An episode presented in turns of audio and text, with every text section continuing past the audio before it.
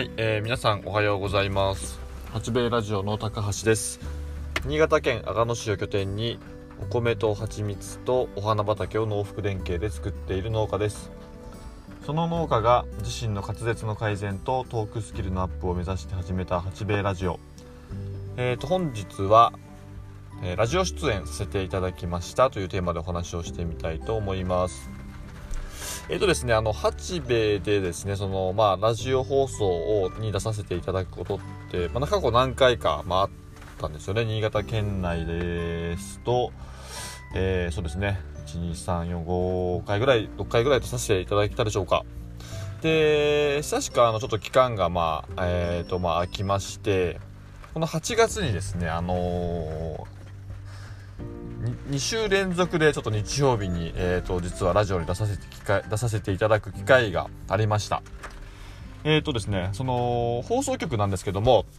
あの新潟ではなくてですねあの東京だったかな多分東京だったと思うんですけども、えーインター FM897 っていうその、まあ、ラジオ局さんの、えー、とレジーサンデーというあの番組です。であのいきなり確かねあの電話かメールをちょっと突然いただいたんですよね。あのーなんだろうな今度ラジオをお願いしたいんですがみたいな。でそのいろいろ経緯を聞いていきますとそのどうやらですねえ立兵衛でその環境大臣賞を受賞しましたえーとグッドライフアワードっていうその環境省の取り組みの、えー、と表彰の、まあ、記事をまあ、拝見してくださったというところで、あのーまあ、番組のそのレジーサンデーのその番組の中に、えーとフューチャーデザインというですねコーナー1コーナーがまあありまして要はその未来の子どもたちにどういったことが、えーできるのかと要は SDGs っぽいですねその、まあ、取り組みを、まあ、しているような人をですねゲストに招いてそのまあえっ、と、まあ、対談を行うみたいな形らしいんですよね。でちょうどそのグッドライフアワードの、まあ、記事を見つけてくださったその、まあまあ、ディレクターというかそのスタッフの、えー藤林さんという方がですねあのご連絡をくださいまして、えーまあ、ぜひですねあのラジオ出ていただけないでしょうかということでした。でももううちはもう、あのーすごく、えーありがたい話でしかありませんのでもう2つ返事でぜひよろしくお願いしますというところでえーとですね、8月のお盆とその前の週ですね。あの2週連続で日曜日の1時過ぎからですね、えーとなえーまあ、直接そのスタジオにはまあ行けませんので、あのー電話で、えー、つないでいただいて、えーそのなんだろうパーソナリティの、えージョージさんという方と、えー渡辺真也さんだったかな？真也さんという2人の方と一緒にお話をさせていただきました。で毎度やっぱり思うんですけども、あのーまあ、そういったプロのであのプロのお話をされる方って言ったらあれですけども、あのーなんていうかな。普段からもう一生懸命あのそうやって仕事でお話をされてる方ってやっぱり話の振り方だったりその、まあ、リアクションだったりまあそうですねその聞き方の引き出し方がすごくやっぱりうまいなっていうのがあります。以前ですねそのシングスっていうそのウェブのなんだろうなウェブマガジンですね、え新潟で毎日出てるウェブマガジンがあってですねそちらのまああの取材に来られた方もですねやっぱり話を引き出すのはすごくうまいなっていう感じだったんですが、まあ、当然お仕事として、まあ、成り立たせなければいけないというのでそういうのは技術はあると思うんですがやっぱり気持ちがやっぱり入ってくるなっていうのがすごくあってでそこはすごくあの私もまあこんなねあのチンケなラジオをやってますけれどもあのすごく参考になるなというふうに、えーお話を聞いていて思いました。でお話のまあ内容としましてはそのラジオですね。ラジオの収録の内容としましては、まあ、どうしてその八兵衛っていうのものを始めたのかとか、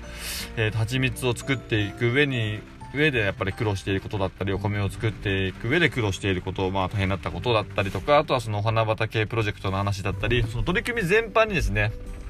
あのーフォーカスしていただきました。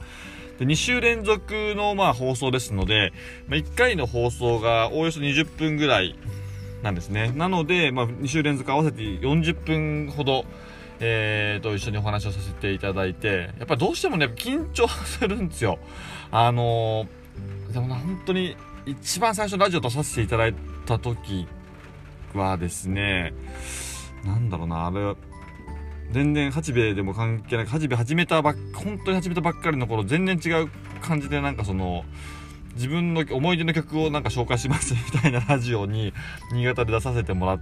たんですけどその時はねもうなんだろう手震えたぐらい緊張したんですがそれでもなんやっぱいろいろ爆発を踏んでくるとなんとなくこういう時はこういう風に喋ろうっていう返しがあのすぐパッと出てくるんですよね。でそれでもやっぱりまた今度は曲が変わってくると、まあ、聞かれるそのリスナーさんの数も当然変わってきますし、いやー、どうしようどうしようってやっぱ緊張したんですよね。で、実際その、まあ、ゲストの方もいろいろ来られるみたいで、その初回の放送の時は私の前のゲストがですね、あのー、ちょっと今すぐ出てこないですね。すみれさん、あの、石田純一さんの、あの、お嬢さんの、すごくあの、綺麗なすみれさんが、あの、ゲストでいらっしゃるっていうのを、えツイッターとかそのホームページで拝見しました。で、その次のゲストが私なので、これはね、そのゲストが変わ切り替わった途端ですね、そのみんな、ラジオ聞くのやめたらどうしようみたいな、まあ、変な不安がですね、あの、よぎってきまして、それはそうですよね。だって、まあ、スーパーモデルみたいな皆さん知ってる、ね、あの綺麗で面白い方がゲストに出たと思ったら突然山奥から変な男が出てきてなんかね田んぼと蜂だって話し始めたらそれは聞かないだろうというふうには思ってはいたんですけどもそれ以上にやっぱり何て言うかなまあ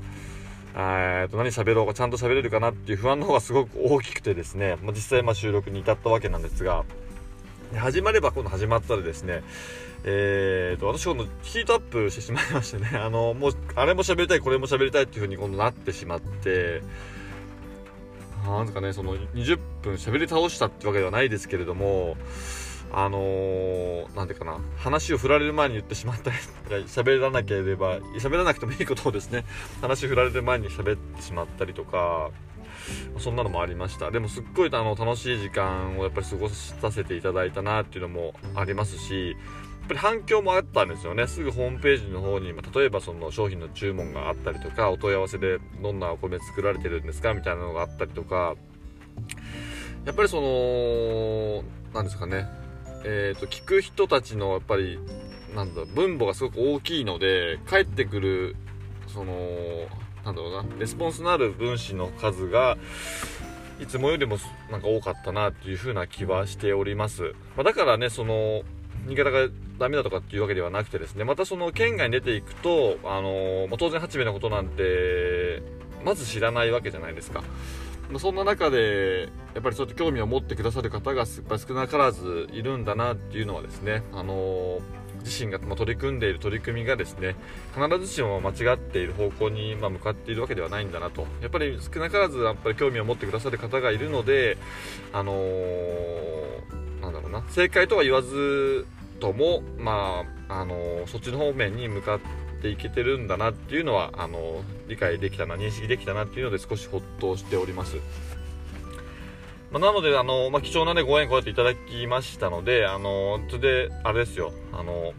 蜂蜜の、蜂蜜農法にも触れてもらったんですね。ちょうどその、あれですね、1回目の収録の前に、えー、どうだろうな、その2週間ぐらい前かな、あのー、まあ、うちでその作っているお米に蜂蜜の散歩も始めたところだったので、ぜひこれはね、あの、触れてほしいなと思ったところ、まあ、あの、案の定触れていただけたんですけども、えーと、なので、そのね、新米が、蜂蜜の新米が取れましたら、あのその局の方というかですね、その、なんだ、スタッフの藤林さんを通じて皆さんに食べていただけるお米をぜひね、送送りたいなというふうに、ぜひ食べていただきたいなというふうに思っております。はい、えー、そんな形でですね、えー、本日は、え、ラジオ出演をしてまいりましたというテーマでお話をしました。えっ、と、今日の新潟県阿賀野市ですけども、あの、お盆の雨が過ぎてから一気にね、気温がぎゅーっと下がりましたね、新潟も。で、また、こう、もう数日すると34、5度まで上がっていくみたいなんですが、割と涼しい日が続いています。で、今日はね、今、あの、ちょっと蜂の様子、まあ、見にパトロールをしてきたんですけども、あの、スズメバチがもう出始めていてですね、例年だと、あのー、9月入ってからになるんですが、2週間ぐらい今年早いなっていう印象があります。まあ、スズメバチが何しに来るかっていうと、単純にまあ、ミツバチを食べに来るんですよね。捕食しに来ると。なので、それから、まあ、守ってあげなければいけないので、まあ、そういった見回りを今しております。で、今ちょうどね、雨が降って、ていますのでちょっとうちの方にまあ戻ってですね、あのまあ、中での仕事を、まあえー、やろうかなというふうに考えております。えーと、お盆休みもう終わったんでしょうかね、まあ、まだの人も当然いるかと思いますけどもお仕事されている人も、えー、いらっしゃるかと思います、あのー、8月もねもう中盤を過ぎていよいよ秋に向かっていくところですが、えーとまあ、まだまだ暑い日続きますしコロナも収まりませんので、えー、まあ、体調管理等にですねしっかり注意をしていただきながら、えー、日々を過ごしていきましょう。それでは、えー、本日もご清聴誠にありがとうございました、えさようなら。